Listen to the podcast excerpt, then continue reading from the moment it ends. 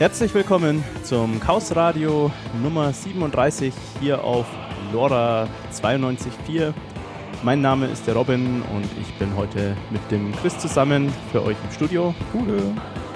Und wir haben heute mal kein gesondertes, festgelegtes Thema, zu dem wir uns eine ganze Stunde auslassen, sondern wir dachten, wir quatschen einfach mal so ein bisschen über die Themen, die uns im Computer, Datenschutz, digitale Welt Kontext in den letzten Monaten beschäftigt haben.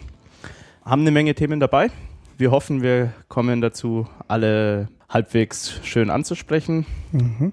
Fangen wir mit dem Schönsten an, oder? Das Camp. Ganz genau, das habe ich gemeint. Das Camp. Äh, dieses Jahr findet es wieder statt, wie alle vier Jahre. Das Chaos Communication Camp ähm, vom Chaos Computer Club. Dieses Jahr nicht wie die letzten beiden Male in Finofurt auf dem ehemaligen Flughafen, sondern im Ziegeleipark Mildenberg.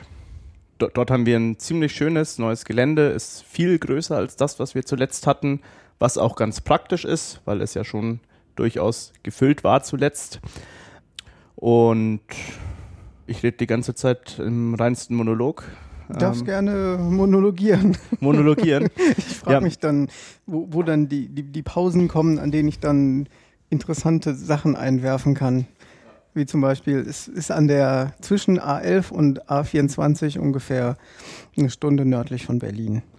Ja, genau. Es ist ein ganzes Stückchen nördlicher nochmal als zuletzt immer. Aber nichtsdestotrotz freue ich mich schon richtig drauf und nehme die Reise auch auf jeden Fall in Kauf. Ähm, das ist nämlich ein ganz schönes Event. Es ist eigentlich ähnlich wie auf unserem Kongress, dass es halt ein durchaus hochkarätiges Vortragsprogramm gibt. Ähm, es wird auch wieder mehrere Vortragsbereiche, Säle, so, soweit man Säle hat auf einem Camp, ähm, geben. Und viel mehr noch als beim Kongress steht halt auf dem Camp für mich immer im Fokus, dass man einfach mal die ganzen verrückten Leute treffen kann und sich mit denen unterhalten kann. Und verrückt ist natürlich absolut positiv gemeint, weil es ist jedes Mal aufs Neue wieder total überwältigend, wenn man dann dort auf dem Camp eintrifft. Und egal in welche Richtung man schaut, egal wohin man geht, es gibt ein abgefahrenes meistens auch ziemlich spacig ausschauendes Projekt, äh, wo irgendjemand dran rumbastelt. Und wenn du dorthin gehst, manchmal musst du die Leute nicht mal ansprechen und sie erklären dir total gerne, was sie tun und es entstehen interessante Diskussionen und es gibt dann auch immer Live-Musik an verschiedenen Enden des Geländes, gibt aber auch eine Family Area, wo es dann ein bisschen ruhiger ist, gerade in den Abendstunden und ja, wir werden dieses Jahr wieder mehrere kleine Seen um uns herum haben. Das heißt, wenn das Wetter gut ist, kann man natürlich auch wieder höchst entspannt baden gehen.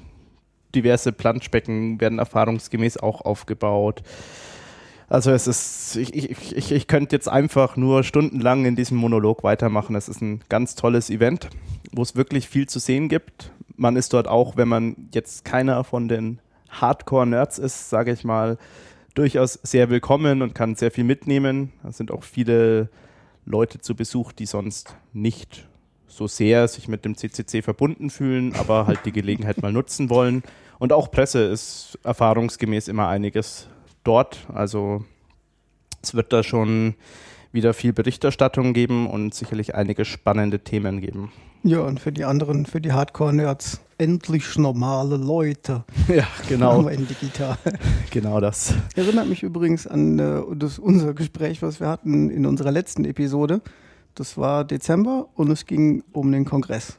Mhm. Und im Prinzip trifft das da alles genauso zu. Falls euch das interessiert, hört die letzte Episode an, die wir beide gemacht haben. Haben wir noch viel mehr über die Stimmung geredet. Mhm. Also rein subjektiv würde ich auch immer sagen, dass so ein Camp länger ist. Ich weiß gar nicht, woran es liegt. Vielleicht dadurch, dass man dann halt oder dass viel mehr Menschen die ganze Zeit, den ganzen Tag, auch die Nacht dort sind. Und dieses Camp, äh, äh es, es schläft auch nie. Also das ein paar Leute oder ein paar hundert Leute, die wach sind, findet man da halt erfahrungsgemäß auch zu jeder Zeit. Und mhm. dadurch ist das schon ein sehr intensives und ja, immer wieder überwältigendes Event. Andere Worte äh, fallen mir dazu gar nicht mehr ein. Es ist immer wieder überwältigend. Und wenn ihr es einrichten könnt, dann solltet ihr vorbeikommen. Preis ist jetzt, glaube ich, noch keiner bekannt. Ähm, es wird aber wieder so im Bereich zwischen 100 und 200 Euro für das Standardticket liegen, denke ich. Äh, ist für fast eine Woche Campen mit Elektroversorgung, einem sehr, sehr, sehr coolen Badge, das dieses Jahr wir Münchner machen, wo ich aber noch nicht allzu viele Details zu ähm, verraten will und diversen Internet. anderen Sachen. Internet gibt's. Internet gibt's. Ja. Ja, also ich, ich, ich bin nicht so in der Kernplanung, in der Kernorga mit drin, also gar nicht. Aber ich habe gehört, dass es dieses Jahr mit dem Internet ein bisschen problematisch ist. Ähm, Weniger als ein Terabit. ja, es könnte vielleicht sogar deutlich weniger als ein Gigabit werden. Und das ist dann schon gar nicht mehr so viel, wenn man sonst die Club-Events gewohnt ist. Ähm, aber ich lasse mich da einfach mal überraschen. Die Info ist jetzt auch schon wieder einen Monat her. Und es würde mich schon sehr wundern, wenn die NOC-Jungs, die ja durchaus äußerst kompetent sind in ihrem Fachbereich, da nicht noch was organisieren. Und wenn es nicht klappt, ich persönlich habe auch kein Problem damit, mal vier, fünf Tage ohne Internet äh, einfach auf der Wiese und am See zu verbringen und mit den Leuten offline zu sprechen. Ist ja auch für, die, für, die, für den einen oder anderen mal eine angenehme Abwechslung. Ja, ich denke, dass es dann so oder so ein Netzwerk geben wird. Ob das jetzt mit dem Internet verbunden ist oder nicht. Und da werden so viele Computer drin sein und Server, dass man möglicherweise nicht mal merkt, dass man offline ist. Ja, genau. Also das Netzwerk wird es auf jeden Fall geben, hast du völlig richtig erwähnt. Ähm, und das wird bestimmt auch wieder nicht saturierbar sein mit dem, was man so an Durchsatz macht dort. Ja, wollen wir noch was über das Camp erzählen oder lieber mal vorankommen? Ja, dreh das Glücksrad, such dir was aus. Dann lass uns mit der Mindestspeicherfrist weitermachen. es ist kein neues Thema, ähm, wird vielleicht diejenigen unter euch, die uns regelmäßig hören, auch ein bisschen ähm, langweilen schon fast. Aber es ist halt ein Thema, das in der Politik immer und immer und immer wieder propagiert wird und unsere aktuelle Regierungskoalition versucht halt in meiner Wahrnehmung schon das Thema durchzusetzen. Aber Robin, wovon redest du überhaupt? Ach so, ja, ich hätte vielleicht noch dazu sagen sollen, dass die Mindestspeicherfrist den meisten von euch besser bekannt ist unter dem Namen Vorratsdatenspeicherung. Man hat halt nur gemerkt, dass es selbst nach den grausamen ähm, Terroranschlägen Anfang des Jahres wieder nicht gereicht hat, die Leute so in Angst und Panik zu versetzen, dass sie die Vorratsdatenspeicherung im großen Stil unterstützen würden. Und dann dachte sich halt einer der gewitzten Politiker mal wieder, geben wir ihm einen neuen Namen, der besser klingt. Und also so eine Mindestspeicherfrist, das klingt ja wirklich nach wenig. Also es, ist, Kleines, es, ja. es ist nicht wenig, sondern das kleinstmögliche mhm. Mindestminimum. Und das muss ja gut sein. Äh, ist es natürlich nicht. Äh, wird euch nur erzählt. Ähm, wollen wir darauf eingehen, was die Vorratsdatenspeicherung ist? Oder die Mindestspeicherfrist? Oder kann man inzwischen schon annehmen, dass es die Leute wissen? Ja, ganz grob gesagt ist es, dass jeder, der, der Daten über Bürger erstellen kann, dazu verpflichtet wird, dies zu tun.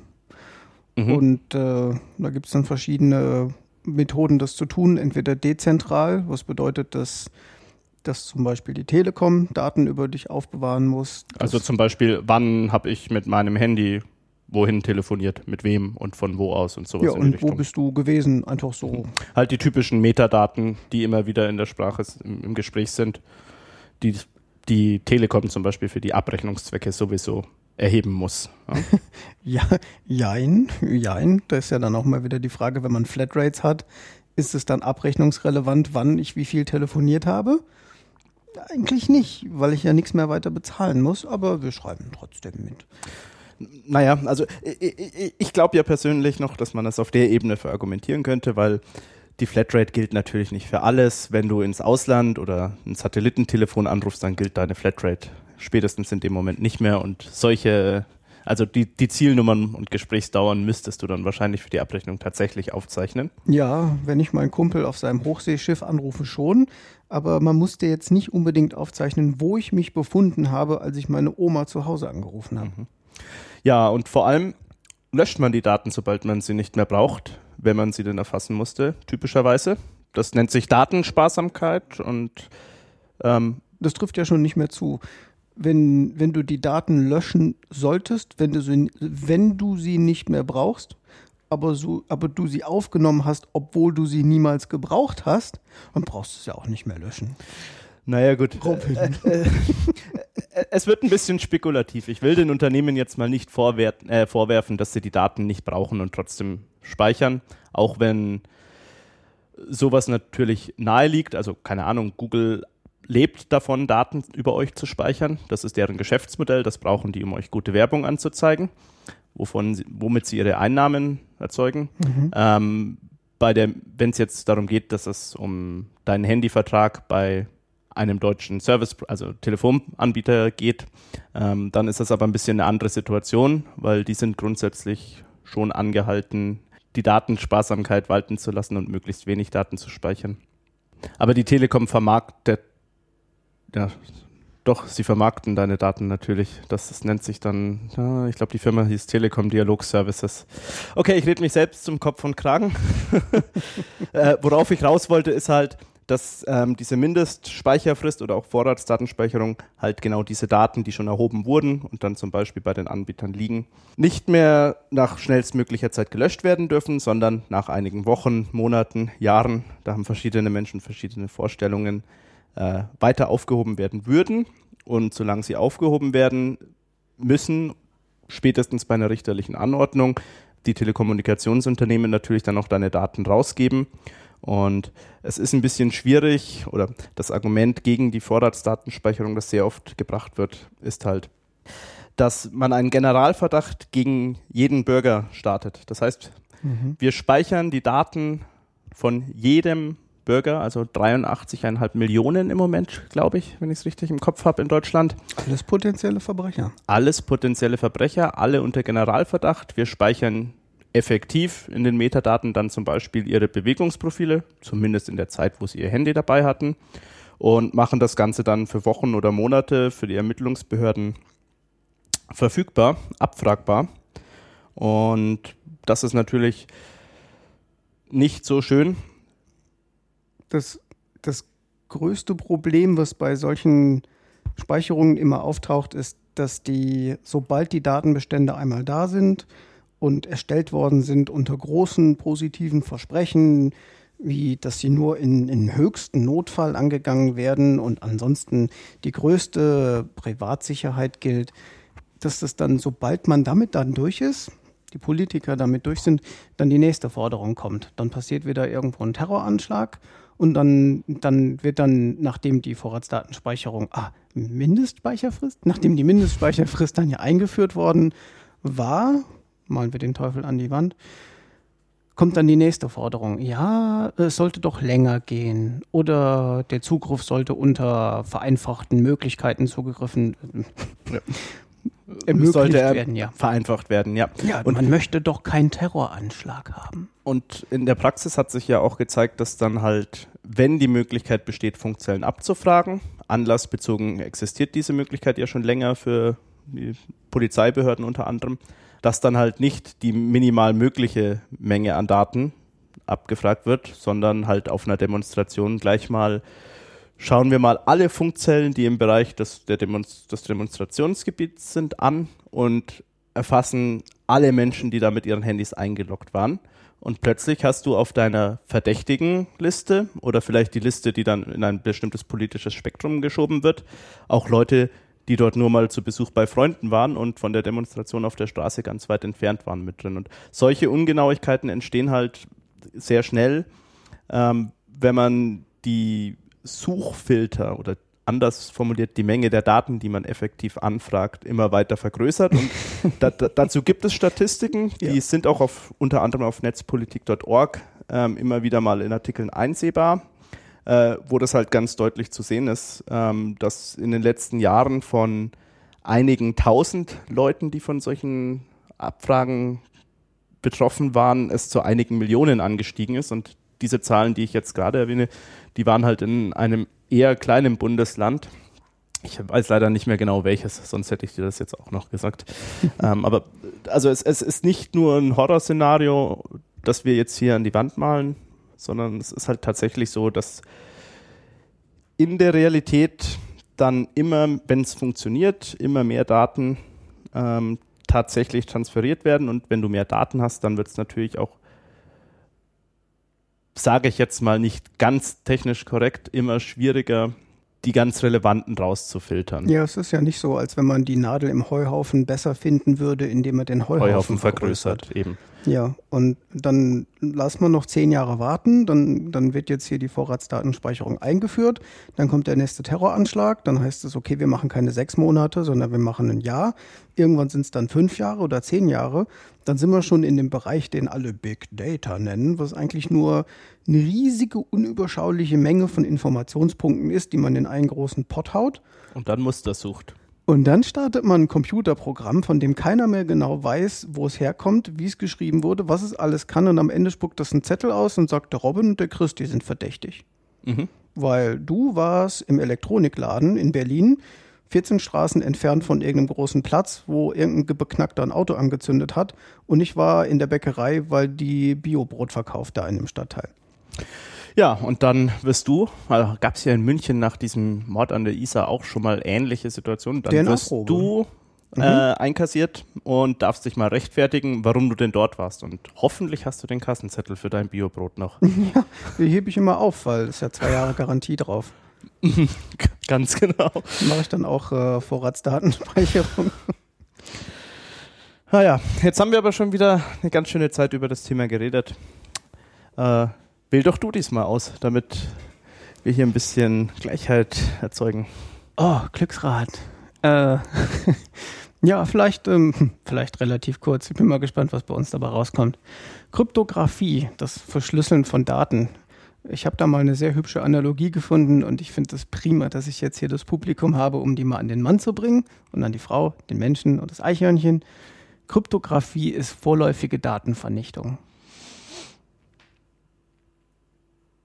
Da weiß er nichts mehr. ich, ich, wenn du den Spruch erzählst, dann wird schon was dran sein. Klingt für mich erstmal ein bisschen falsch, weil ich, ich vernichte die Daten ja nicht, sondern ich schränke halt nur den, also mein Ziel bei Kryptographie ist, dass ich den Kreis der Menschen einschränke, die die Daten noch lesen können, nachdem ich sie modifiziert, verschlüsselt, gecryptet habe. Ja, in Abhängigkeit von einem Schlüssel. Ja, korrekt. Und wenn man jetzt zum Beispiel eine Festplatte verschlüsselt oder sowas, dann sind es sehr, sehr, sehr viele Daten, die vorher in einem für Computer einfach lesbaren Format abgelegt worden. Haben wir uns auch in unserer letzten gemeinsamen Episode darunter unterhalten.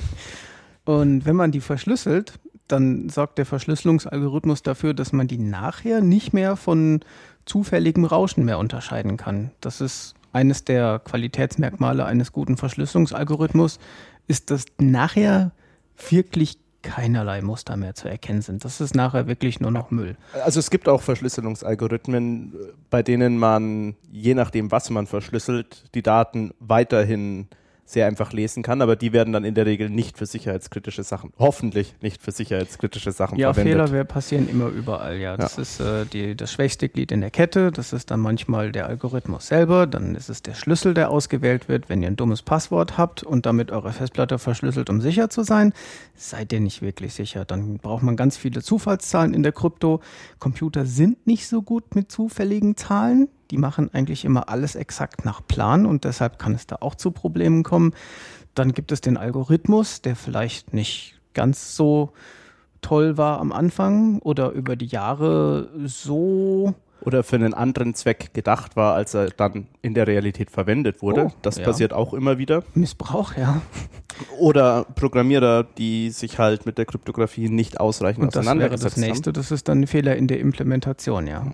Und, und um wieder zu der Festplatte zurückzukommen, wenn man das alles richtig gemacht hat, dann kann man auf der Festplatte, wo man vorher mit Lupe und Kompass möglicherweise noch rausgekriegt hätte, dass da Bilder drauf sind, kriegt man nachher gar nichts mehr raus. Und das ist alles abhängig von einem, von einem Schlüssel, von einem kryptografischen Schlüssel. Und im, im Verhältnis bei so einer Festplatte ist die Festplatte sehr, sehr, sehr, sehr groß und der Schlüssel ist sehr, sehr, sehr klein. Und wenn man den Schlüssel nicht hat, dann ist auf der Festplatte nur Müll drauf. Und der winzige Schlüssel wandelt den Müll wieder zurück durch das Entschlüsselungsprogramm in Daten. Und wenn du den Schlüssel wegwirfst, dann werden aus deinem beinahe Müll wird endgültiger Das- Müll. So kann man das sagen. Ähm, ich habe ich hab gehört, das soll auch schon Leuten passiert sein, dass sie zum Beispiel die Festplatte von ihrem E-Mail-Server verschlüsseln und sich total freuen, dass das jetzt sicher ist, wenn das Ding irgendwann mal abgeschaltet wird und es jemand klauen will, dass er dann nicht mehr an die Daten rankommt. Und den Leuten soll es dann passiert sein, dass sie diesen Schlüssel, den sie verwendet haben, nicht ordnungsgemäß sich gemerkt haben. Und als sie dann das nächste Mal ihren Mail-Server starten wollten, sie nicht mehr an ihre Mails kamen. Ja, Also ist dann an dem Punkt ist aus vorläufiger Datenvernichtung endgültige Datenvernichtung geworden. Ja, das kann sehr schnell gehen und das ist, habe ich gehört, äh, durchaus ärgerlich, wenn man dann zwar perfekte Backups an mehreren Stellen auf verschiedenen Medientypen hat und die Alle Backups alle restoren kann, aber leider nicht mehr entschlüsseln. Also äh, wenn ihr verschlüsselt, dann solltet ihr wirklich gut auf euren Schlüssel aufpassen und ihr solltet ihn auf gar keinen Fall, das wird jetzt eine Überleitung zum nächsten Thema, Chris, einfach schon. an eure Pinnwand schreiben. Das haben nämlich ein paar andere Spezialexperten gemacht. Habt ihr garantiert mitbekommen? Chris, weißt du, was ich meine? Ja, es geht um den TV-Song-Hack in äh, Frankreich. Ja, ganz genau. Für, für die nicht so französischen TV5 ist äh, ein großer Fernsehsender in, in Frankreich. Äh, was die so genau machen, habe ich mich in letzter Zeit nicht mehr mit beschäftigt. Ich weiß nur, dass es die sehr lange gibt. Ich kann mich da als Kind dran erinnern, dass ich vor meinem Fernseher saß. Im Wohnzimmer bei meinen Eltern vor 20, 25 Jahren und den 30 Kabelkanälen, einer davon war TV5 und da haben die Leute komisch geredet und das hatte für mich so den Anschein von öffentlich-rechtliches Programm, so ARD, ZDF-Style in Frankreich. Mhm. Ähm, ich ich, ich, ich habe das gerade mal nebenbei recherchiert, beziehungsweise bin gerade noch dabei, was in was uns die freie Enzyklopädie so erzählt. Ähm, Da könnt ihr übrigens Geld für spenden. Mhm, das, da, da weisen sie aber selbst drauf hin. Das müssen wir, glaube ich, nicht mehr tun. ähm, es ist ein ganzes äh, TV-Netzwerk, um das es da geht. Ähm, es ist ein Mitglied der European Broadcasting Union. Ähm, ob es jetzt öffentlich-rechtlich ist, ob sowas in Frankreich überhaupt gibt, kann ich jetzt auf die Schnelle nicht sagen. Auf jeden Fall ein sehr großes TV-Netzwerk, großer TV-Sender, Se- strahlt nicht nur in Frankreich aus. Und ja, die Medien haben, hätten gesagt oder haben gesagt, haben berichtet, die wurden richtig gut gehackt. ja. Ja, da hat man den ganzen TV-Sender aufgemacht und äh, nicht nur den, hat es auch das Fernsehprogramm betroffen? Äh, ja, durchaus. Ähm, also da, das, das war eine etwas größere Sache. Ich nenne das jetzt auch mal nicht Hack, sondern eine, Angriff. ja, also das englische Wort wäre Cyber Attack, das ich dafür benutzen würde. Ähm, Cyber ist ein etwas komisches Wort, weil es so unscharf ist und eigentlich gar nicht so ganz genau aussagt, um was es geht. Es war ein Angriff auf verschiedene EDV-Systeme des Senders und auch auf ähm, Accounts, also ähm, Benutzerkonten bei Benutzerkonten, externen Diensten. genau, wie zum Beispiel Facebook oder Twitter oder YouTube. Und das ist ja nichts Neues. Also Firmen und berühmten Persönlichkeiten wird ja regelmäßig mal so ein Konto aufgemacht durch verschiedene Methoden. Social Engineering, wo dann jemand bei der Hotline anruft, sich als jemand anders ausgibt, ein paar Fragen errät. Wie ist der Name ihrer Mutter? Das dürfte jetzt bei Paris Hilton vielleicht nicht Eher ganz einfach so sein. schwierig Ja. sein. Und äh, dann das Passwort zurückgesetzt bekommt. Manchmal macht man das über technische Fehler in, in irgendwelchen Abwicklungsprotokollen, dass man auf einen Passwort vergessen Link klickt und dann passieren komische Dinge und dann hat man auf einmal ein neues Passwort. Man ist aber nicht derjenige, dem das Konto gehört. Und das sind wir mittlerweile schon fast gewohnt. Also ich jedenfalls. Ja, also es passiert immer wieder. Ähm, die meiste Zeit ist es nicht in der Presse, weil es halt nicht immer Berühmtheiten sind, die es da erwischt. Ähm, natürlich. da ja. sind, muss man leider heutzutage sagen, weil es einem oft auch so leicht gemacht wird, auch Privatpersonen nicht mehr ausgenommen, dass sowas passieren kann. Sichere Passwörter sollte man sich auf jeden Fall angewöhnen oder gute Passwörter zu verwenden. Und es, mhm. es gibt ja den inzwischen auch schon alten, wir, wir, wir wärmen nur alles wieder auf, ne? Den alten Spruch, dass Passwörter wie die Unterhosen sein sollten. Ähm, man sollte sie regelmäßig wechseln. Für jeden Tag eine andere. ähm, und sie sollten auch nicht so einfach sein. Sie sollten nicht aus einfachen, in der Sprache vorkommenden Wörtern bestehen, wo man dann nur einzelne Buchstaben austauscht. Oder bei TV Monde, Mond? Ah, ich, Mond, ich, ja. Äh, nicht, nicht, nicht meine Sprach, mein Sprachbereich, aber bei denen war es ja noch viel schlimmer, dass zum Beispiel das YouTube-Passwort nicht irgendwie von den Angreifern hätte erraten werden müssen oder mit irgendwelchen Technologien hätte herauszufinden sein müssen, sondern sie haben es halt in einem Beitrag, wo sie. Halt, halt jetzt kommt der Profi-Tipp gleich, ja? Der Profi-Tipp? Ja, erzähl du die Geschichte zu Ende und ich bringe den Profi-Tipp. Okay, also in dem Fall mussten die Angreifer nicht mal mehr das Passwort erraten, sondern es war viel einfach. Die Technologieexperten vom TV-Sender haben nämlich aus ihren Redaktions- oder IT- oder was auch immer Räumen ein Interview gesendet und an der Wand im Hintergrund war ein großer Zettel zu sehen, wo drauf stand YouTube Doppelpunkt Benutzername bla Passwort auf Französisch natürlich alles das Passwort für YouTube. Und der Pro-Tipp ist, sendet dein Passwort nicht im internationalen Fernsehen in High Definition. Ja, das ist ein wirklich empfehlenswerter Tipp. Sollte man nicht tun. Das ich glaube, man sich dann nicht wundern, wenn alles aufgemacht und defaced wird und bekritzelt und lustige Sachen gepostet oder ja. unlustige Sachen. Ich glaube, diesen Tipp werden jetzt auch die Kollegen aus Frankreich äh, definitiv beherzigen.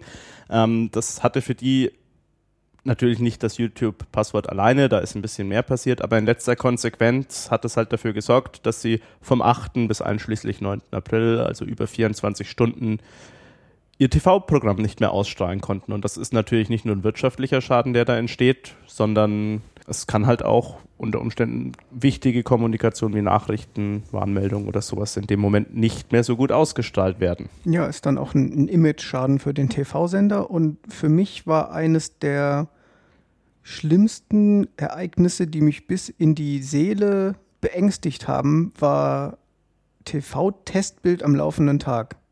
Ja, über drei Stunden lang haben sie es noch nicht mal geschafft, die von den Angreifern eingespielte veränderte Programmabläufe wieder abzuschalten. Ne? Also das waren da durchaus das ist für mich so ein bisschen der, der Super-GAU der modernen Zivilisation. Fernsehen ist irgendwas, was von professionellen Menschen durchgeplant ist, mit großen Maschinen, ähm, die unzerstörbar sind, in mehrfacher Redundanz ausgelegt. Es ist nichts, was das Fernsehen stoppen kann und dann Du meinst so wie bei der Wasserversorgung und bei der Stromversorgung ja, und bei Stellwerken man und solchen hat keine Geschichten? 15 Meter großen, 10 Meter tiefen Löcher auf der Autobahn auf einmal. Das, das würde mich auch ein bisschen erschüttern, wenn ich da langfahre und mein Auto verschwindet mit mir drin in so einem Loch oder wenn das anderen passiert. Das würde mich auch in meinen Grundfesten erschüttern. Und Fernsehen, wow. Ja. Was, was wir vielleicht noch abschließend zu dem Thema erwähnen sollten, ähm, ja, nicht von beängstigen lassen. Also Fernseher ist mittlerweile auch nur noch ein Haufen von Computern, die an Spezialhardware angeschlossen sind, nämlich ein Haufen von Fernsehsendern, äh, die dann über Verteiler entweder in die Luft gehen oder in die Erde oder in den Weltraum und ansonsten ist alles nur noch Computer. Dann da gehe ich in den Laden, kaufe mir einen normalen Computer, installiere da drauf ein normales Betriebssystem, was genauso viel Sicherheitslücken hat wie das Ding, was du beim Aldi kaufen kannst und dann installiere ich da drauf eine Spezialsoftware, die TV-Software. Steckt da meine Spezialhardware dran mit Hebelchen und bunten Knöpfen und Fernsehsender, mache eine Kamera dran und dann habe ich einen Fernsehsender. Und das klingt jetzt alles sehr einfach, aber ich möchte fast wetten, dass es in den großen Fernsehsendern nicht mehr wirklich anders aussieht. Ja, ist völlig richtig. Jeder kann seinen Fernsehsender von zu Hause machen und auch wenn natürlich mit größeren Datenmengen und mehreren Sendern und Live-Sendungen die Komplexität für solche Systeme steigt, ist es im Wesentlichen genau das, was jeder Fernsehsender heute bei sich rumstehen hat. Und spätestens, wenn, wie es jetzt in Frankreich der Fall war, dann politisches Interesse dahinter ist, sind solche Systeme wie fast alle oder alle EDV-Systeme nicht als sicher so einzustufen. Ne? Ja, eigentlich war die Ansage, nichts ist sicher. Es ist, man, ja. man kann sich nur vor gewissen Sachen schützen und wenn irgendjemand wirklich rein will, findet er einen Weg. Genau. Und abschließend ähm, kann man vielleicht nochmal dazu sagen, ähm, in dem Fall war das tatsächlich auch ein politischer Hintergrund. Das ist in letzter Zeit, in den letzten Jahren immer häufiger zu beobachten. Bislang hieß es aber immer, gut, Stuxnet, Stuxnet, das waren halt ein paar Staaten, die nicht wollten, dass andere Staaten ihre Atomprogramme so ausführen können, wie sie möchten.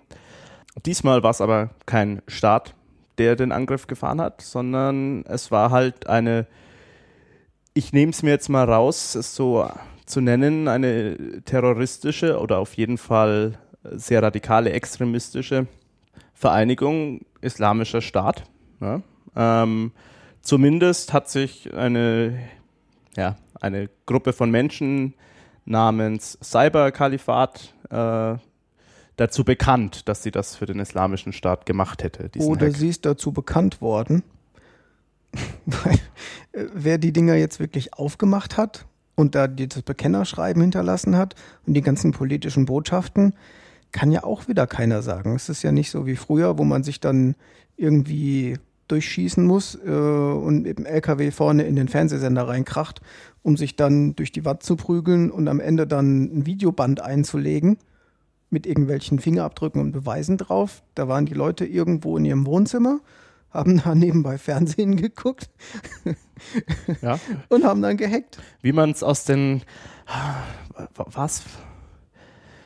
Ja, der, der Film hieß Hackers, dieser ganz schlechte äh, Hackerfilm aus den 90er Jahren, der so schlecht war, dass er schon wieder gut war, fast, muss man fast so sagen. Da hatte ja auch äh, der, der Hauptdarsteller sich ganz am Anfang mit einem anderen Hacker ein, ein, ein äh, Hack-Duell geleistet, wo sie dann gegenseitig versucht haben, den gleichen Fernsehsender zu hacken, beide am Fernseher saßen und sich gegenseitig die Tapes eingeschoben haben. Also auch da gewisse Ähnlichkeiten zu erkennen. Ja, also bei so Computerangriffen ist es immer sehr schwierig, bis hin, wie ich finde, schon fast zu unmöglich, wirklich zu sagen, wer es gewesen ist, wenn man den Leuten nicht auf die Tastatur guckt, während sie es tun.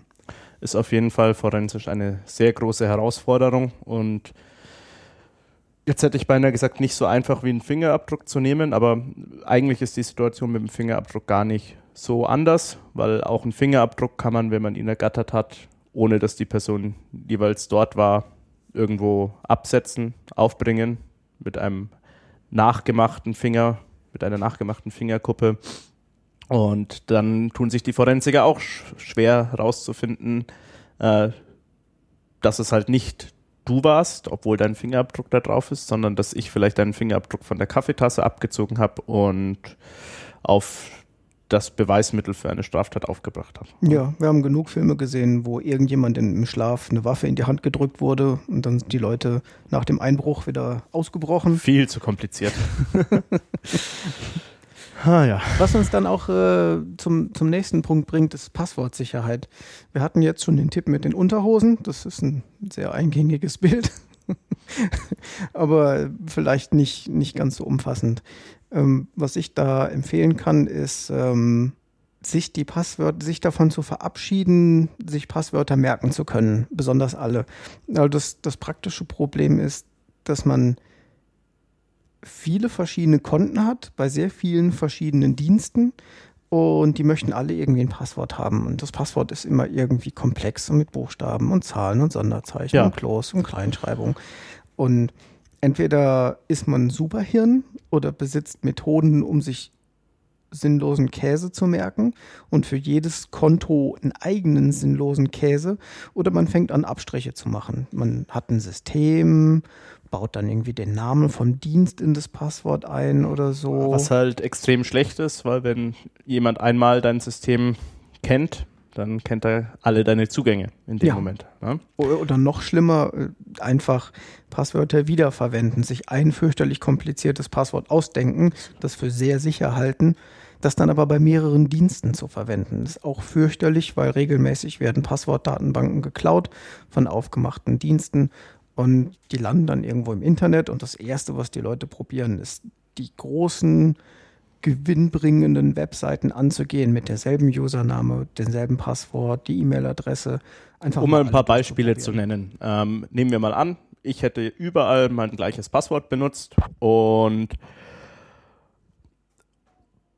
unter anderem habe ich es auch bei Sony für meine PlayStation benutzt. Das Passwort ist dann leider rausgekommen und jetzt hatte ich das gleiche Passwort auf eBay, PayPal, Amazon, Facebook und so weiter und so fort. Mhm.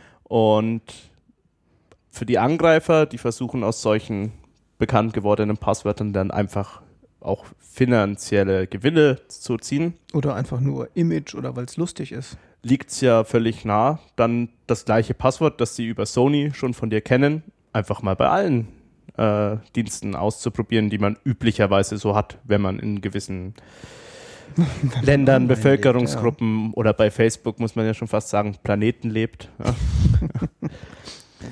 Ja. ja. Und dementsprechend sollte man sich halt für jedes, sollte, da geht's schon los, ne? Das ist so ein, es ist besser, es wäre besser. Mhm.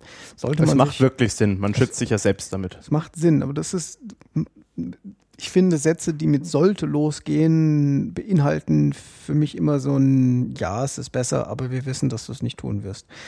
Und ja, man muss für jeden Dienst ein anderes Passwort haben, um eine gewisse Grundsicherheit hinzukriegen. Ja, die Passwörter müssen kompliziert sein, fürchterlich durcheinander, damit die keiner erraten kann. Und nein, du musst sie dir nicht merken, weil dafür gibt's Dienste. Und die Dienste bieten nette Software an, die kann man dann auf seinem Computer installieren, die integrieren sich in den Browser und die erstellen für dich die super krassen Passwörter, die du dir nicht merken kannst, nicht merken willst und dann auch nicht mehr merken brauchst, weil das Programm merkt sich die für dich. Ja. Und das gibt es auch nicht nur als Dienste, die sich dann in den Browser integrieren. Da gibt es durchaus sehr gute, günstige, kostenlose Dienste, die dann den Vorteil haben, dass du auf all deinen Geräten, inklusive dem Smartphone, deine Passwörter oh, im Zugriff ja. hast.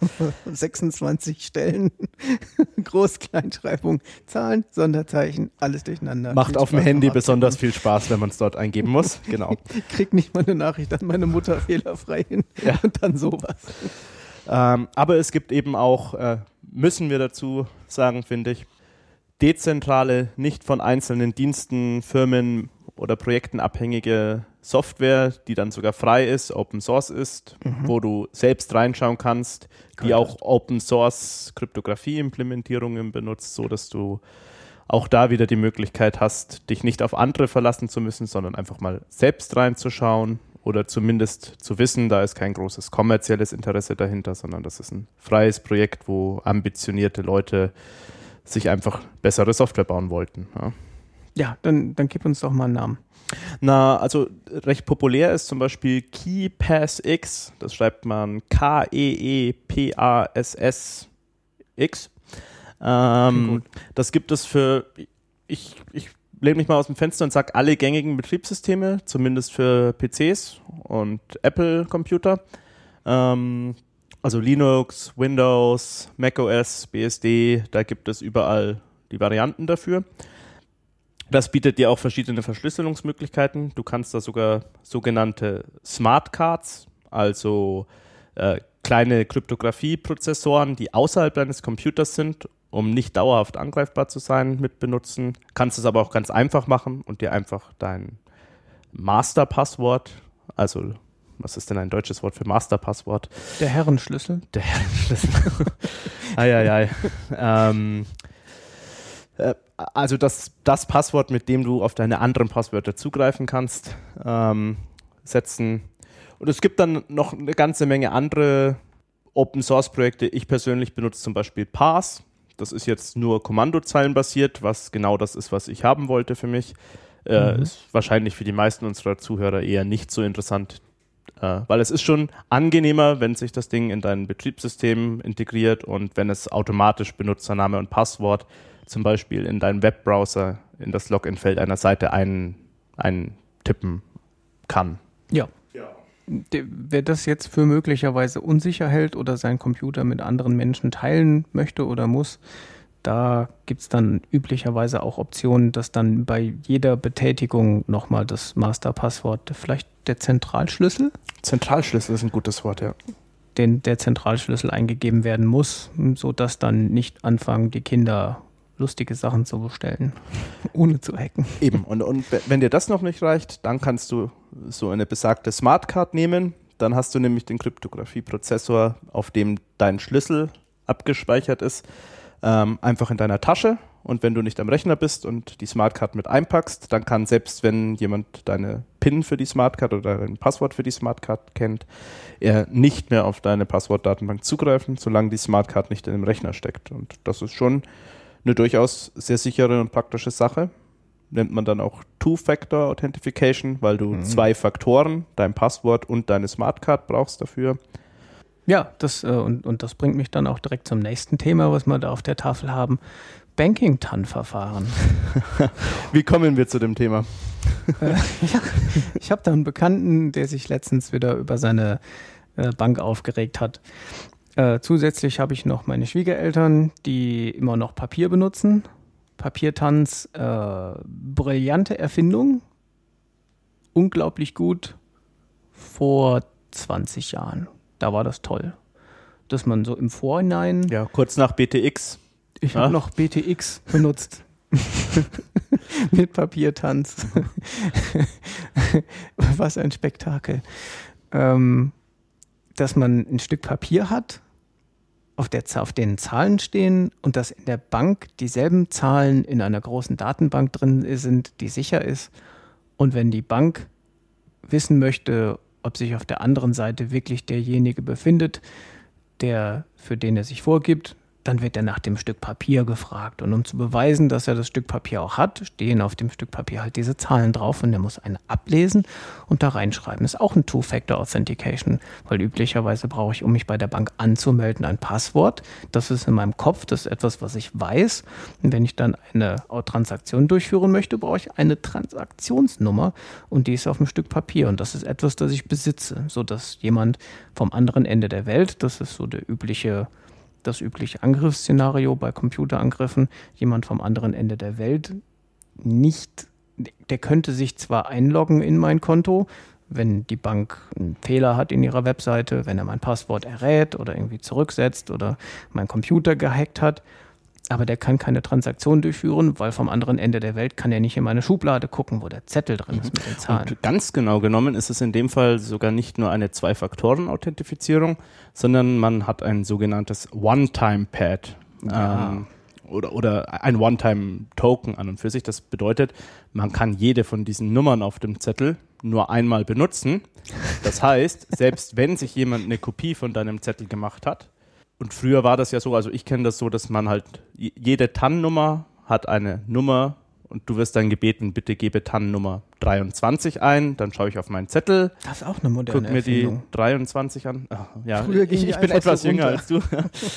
ähm, nee, aber jede Nummer kann nur einmal verwendet werden. Und ja. selbst wenn jemand eine Kopie von dem Zettel hat, ähm, wird es für ihn deutlich schwieriger, damit eine Transaktion zu machen weil eine Nummer, die schon mal verwendet wurde, nicht nochmal verwendet werden kann. Jein, passt nicht ganz, äh, weil die Bank dir ja sagt, welche Nummer du eingeben sollst. Und die Kopie, die du hast, umschließt sowohl alle Nummern, die schon verwendet worden sind, als auch alle Nummern, die noch nicht verwendet worden sind. Mhm. Ähm, dann ist es aber kein One-Time. Doch, es ist Also man kann die gleiche Nummer nicht nochmal verwenden. Man darf die gleiche Beispiel. Nummer nicht nochmal verwenden. Jede Nummer ist für den einmaligen Gebrauch bestimmt. Und das war auch ein nicht brechbares kryptografisches Verfahren im Zweiten Weltkrieg. Sie haben gewusst, wenn Sie ein Blatt haben mit absolut zufälligen Zahlen drauf und Buchstaben, können diese für die Verschlüsselung von höchst wichtigen Nachrichten verwendet werden. Man darf nur das Blatt niemals ein zweites Mal verwenden. Haben sie leider gemacht. Sie haben Manchmal, konkret ja. Bücher dafür benutzt. Also es gab Fälle, wo sie Bücher dafür benutzt haben und dann nach einem gewissen Schema sich Buchstaben aus den Sätzen rausgeholt haben und leider haben sie den großen Fehler gemacht und das Buch, als es zu Ende war, wieder von vorne angefangen, oh. in einem, einem prominenten Fall. Nein. Und das ist dann auch noch Fehler einem der Implementation. der Analytiker bei den Gegnern aufgefallen und Tja, dann war rückwirkend in dem Fall die komplette Kommunikation entschlüsselbar von ganz vielen Jahren. das ist auch wieder eine, also das ist so der Grund oder einer der Gründe, warum Geheimdienste auch Sachen, die sie nicht lesen und entschlüsseln können, potenziell sehr gerne speichern, weil es gibt ja immer noch die Chance, dass sie es in fünf Jahren lesen können und dann immer noch Erkenntnisgewinn draus Ja, haben. und da sprechen wir nicht von Vorratsdatenspeicherung, die machen das sowieso. Ja, das, das, das, das, das ist dann jenseits von der Gesetzeslage, mit der wir uns typischerweise im Alltag auseinandersetzen müssen. Die Ameisen mit den Schildchen draußen. Ich soll das nicht mitschreiben. Und in dem großen Betonbunker sitzt dann der Geheimdienst und denkt, ja, das schreibe ich mir auch auf. Aber zurück zum Thema Tanz Banking-Sicherheit. und Banking-Sicherheit. Genau. Papier. Und ähm, warum heutzutage Papier keine gute Idee mehr ist, weil die Angriffe so weit fortgeschritten sind, dass mittlerweile entweder der Browser oder der gesamte Computer in der Hand von bösen Mächten sein kann. Und dann kann ein böser Mensch beeinflussen, was du auf deinem Monitor siehst. Und du schreibst dann in dein Banking-Formular rein, du hast dich angemeldet ordnungsgemäß und das sieht alles ganz normal aus. Und du schreibst in dein Banking-Formular, ich überweise 42 Euro an meine Nachbarin, weil wir das letzte Mal essen waren und sie bezahlt hat. Und dann schicke ich das ab und der böse Mensch, bevor das abgeschickt wird, tauscht es aus mit, ich schicke 30.000 Euro nach Russland. Und dann empfängt die Bank das und die Bank kriegt es und guckt dann da rein und sagt, oh, 30.000 Euro nach Russland, äh, gib mir bitte die TAN mit der Nummer 23 und schickt es dann zurück. Dann kommt das in meinem Computer an und der, der böse Hacker und das böse Programm tauschen das dann wieder aus und sagen dann, die Bank hat gesagt, für deine 42 Euro Transaktion an deiner Nachbarin gibst du mir bitte die TAN mit der Nummer 23. Und dann gebe ich die Zahl ein und die wird dann an die Bank geschickt und damit ist dann meine Transaktion authentifiziert worden. Und dann ist ganz schlecht, dann ist die Kohle weg. Und nach der aktuellen Gesetzeslage, wenn ich da richtig liege, hast du das autorisiert, weil du hast ja die TAN eingegeben. Hm, das ist jetzt nicht gut. Und das ist jetzt auch egal, ob die TAN jetzt mit dieser Transaktion verbunden ist. Das wurde mir auch vor Jahren schon als Sicherheitsverbesserung verkauft. Die Index-TAN. Wir fragen dich nach einer zufälligen Nummer und die Zahl kannst du dann nur für diese eine Transaktion verwenden. Und wenn du die abbrichst, dann gilt die Zahl schon als verbrannt. Mhm. Er hilft nur nichts, wenn jemand in der Mitte sitzt und sowohl Kontonummer als auch, auch Betrag in beide Richtungen austauscht. Dann gab es jetzt die neue Erfindung, da gab es dann die SMS-TAN. Ja, hat sich leider gezeigt, ähm, ist auch nicht die allerbeste Idee. Fängst schon an zu grinsen, ja. Ähm, weil halt gerade GSM und vor allem die SMS, die ja eigentlich ganz ursprünglich als so halböffentlicher Paging-Service gedacht waren, überhaupt nicht geeignet sind, um eine schützenswerte Information, die Dritte nicht mitbekommen sollen, zu übertragen. Das Equipment, das man braucht, um SMS mitzulesen, wenn man ein bisschen Lust auf Rumbasteln und Rumspielen hat, kriegt man Das ist ein 50 Euro Siemens-Telefon auf Ebay. unter 100 Euro, wollte ich sagen. Also ja, haut sehr gut hin. Ähm, und dann kann man schon plötzlich SMS in der eigenen Zelle mitlesen und die SMS-Tanz der Nachbarn mitlesen. Ja. Was allerdings der Vorteil ist, man befindet sich da auf einem anderen Kanal. Das heißt, wenn mir jemand den Computer aufmacht, hat er nicht unbedingt auch Kontrolle über mein Mobiltelefon. Früher war das relativ gut. Da hattest du deinen Nokia-Knochen, über den du selber keine Kontrolle hattest, mit den zwei Tasten und 100 Menü-Einträgen. Und da, glaube ich, war es noch relativ sicher. Da waren die Angriffe auf das Mobilfunknetz auch nicht so weit fortgeschritten. Hatte ich, glaube ich, auch in unserer letzten Episode gesagt. Ich war persönlich im Raum, als Carsten Nohl uns allen gezeigt hat, wie kaputt die Verschlüsselung des Mobilfunknetzes war und Wenn sie eingeschaltet ist. wenn sie überhaupt eingeschaltet wäre, ja, was ja auch nicht immer der Fall ist. Und da äh, bestünde dann der Vorteil, dass man dann auch noch das Mobiltelefon oder sogar das gesamte Mobilfunknetz angreifen muss. Sodass, wenn dann der Hacker am Computer meine 42 Euro für meine Nachbarin austauscht gegen die 30.000 Euro für die bösen Hacker, dass ich dann eine SMS kriege, ihre, die, die Transaktionsnummer für ihre, ihre Transaktion, 30.000 Euro an die bösen Hacker, lautet. Und dann lese ich das durch und denke, ähm, das ist nicht das, was ich eingegeben habe. Ich schalte jetzt mal besser meinen Computer aus und dann rufe ich bei der Bank an und dann rufe ich vielleicht noch bei der Polizei an und äh, rufe alle meine Bekannten an. Ähm, das hat noch ein, ist ein zweites Problem. Also es ist nicht nur, dass mir mi- mittlerweile sehr viele Leute Smartphones haben, die ja eigentlich nur tragbare Computer sind, mit Betriebssystemen, die auch ihre Sicherheitslücken haben. Und bei einem umfassenden Angriff, wenn man jetzt persönlich zum Ziel wird, weil man entweder viel Geld hat oder man irgendjemand Mächtigen verärgert hat oder so, kann man da schon mal durchaus sowohl Computer als auch Telefon angreifen und in Besitz bringen. Auf jeden Fall würde ich sofort unterschreiben, dass das Szenario, dass beides erfolgreich angegriffen wird, ähm, durch die starke Verbreitung der Smartphones sehr viel größer geworden ist, weil man auch zum Beispiel viele Dienste, viele Applikationen zwischen den Geräten inzwischen teilt. Das ist gar ja. nicht mehr so häufig, dass man das wirklich noch getrennt Es ist vermutlich relativ einfach äh, vom, vom Computer, wenn man den einmal aufgemacht hat, rauszukriegen, welche Handynummer eine Person hat. Oder andersrum, wenn ich mir irgendwie mein Handy aufmachen lasse, dass da, da genug Daten drauf sind, um rauszukriegen, wie ich an den Computer rankomme. E-Mails gehen üblicherweise an beide Systeme. Und spätestens, wenn du an der Stelle ein Passwort doppelt verwendet hast, hast du es wieder falsch gemacht. Es geht sehr schnell. Aber wie kriegen wir das Problem unter Kontrolle? Da habe ich noch einen Punkt, warum SMS-TAN nicht so toll sind. Ah, okay. Weil wenn man davon ausgeht, ein bisschen Aluhut oder so, und nach dem, was äh, Kollege Snowden so bereitgestellt hat, ist vielleicht auch nicht Aluhut, sondern eher so Ja. Machen Sie es ja Berechtigte Paranoia. Seit, äh, mehreren Jahren. Ist es auch ähm, mit, mit der kann man möglicherweise davon ausgehen, dass die Geheimdienste das gesamte Mobilfunknetz mitgucken. Und wenn man jetzt aufs Bankgeheimnis steht und auch wirklich glaubt, dass das funktioniert und man davon Nutzen haben möchte, dann sollte man nicht seine Transaktionen per SMS kriegen, weil man möglicherweise davon ausgehen kann, dass die alle abgehört werden.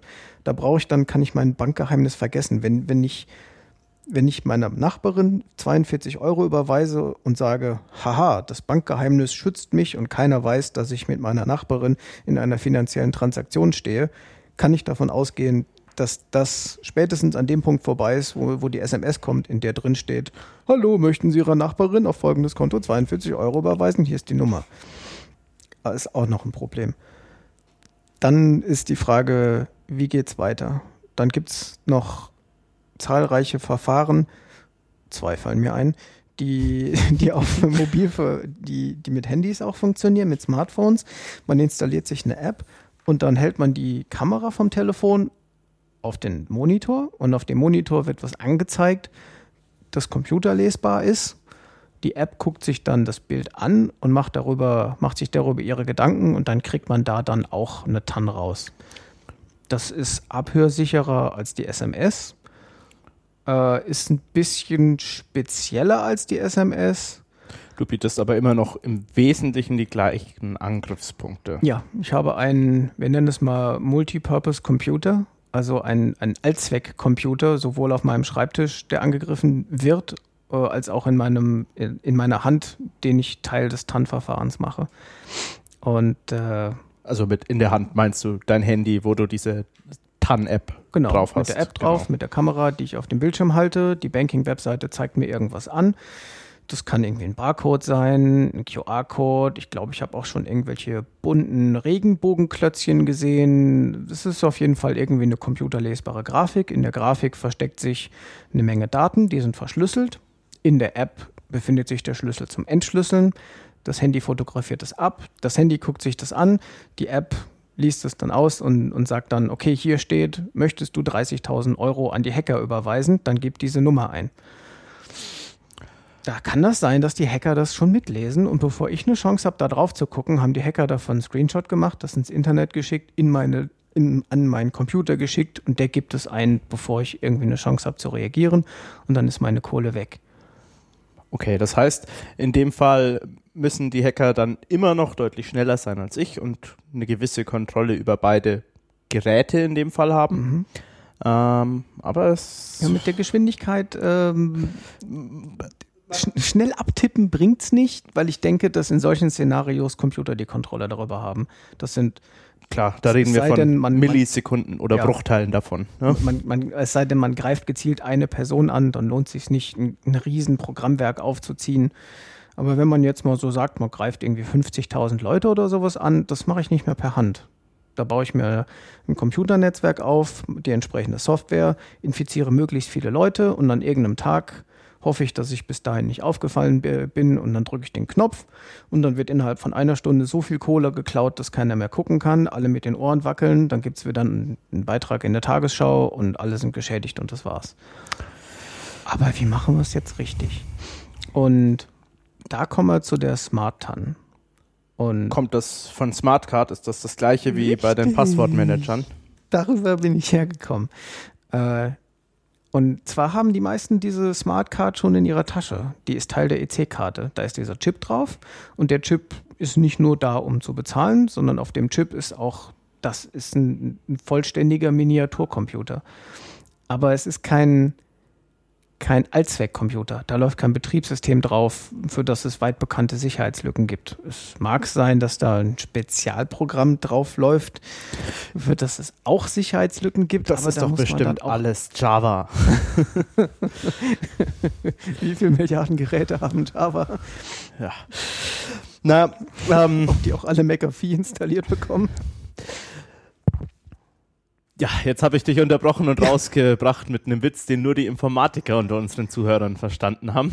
Ähm, aber man hat die Smartcard. Die Smartcard ist sehr, sehr, sehr schwierig anzugreifen. Und dazu kriegt man ein kleines Kästchen und dann steckt man die Smartcard unten in das Kästchen rein und oben dran hat das Kästchen ein paar Augen. Und dann hält man die Augen direkt auf den Monitor und die Webseite zeigt so einen Barcode an, der flackert. Und der flackert nicht einfach so, sondern der übermittelt digitale Informationen. Die Kästchen nimmt die Informationen, gibt die Informationen, weil es nichts damit anfangen kann, direkt an die Smartcard. Die Smartcard kann die lesen und auspacken, weil es den entsprechenden Schlüssel hat zum Entschlüsseln. Und dann zeigt das Kästchen an, was in der Nachricht drin war. Und da wird dann auch stehen, ob es 42 Euro für die Nachbarin sind oder 30.000 Euro für die Hacker.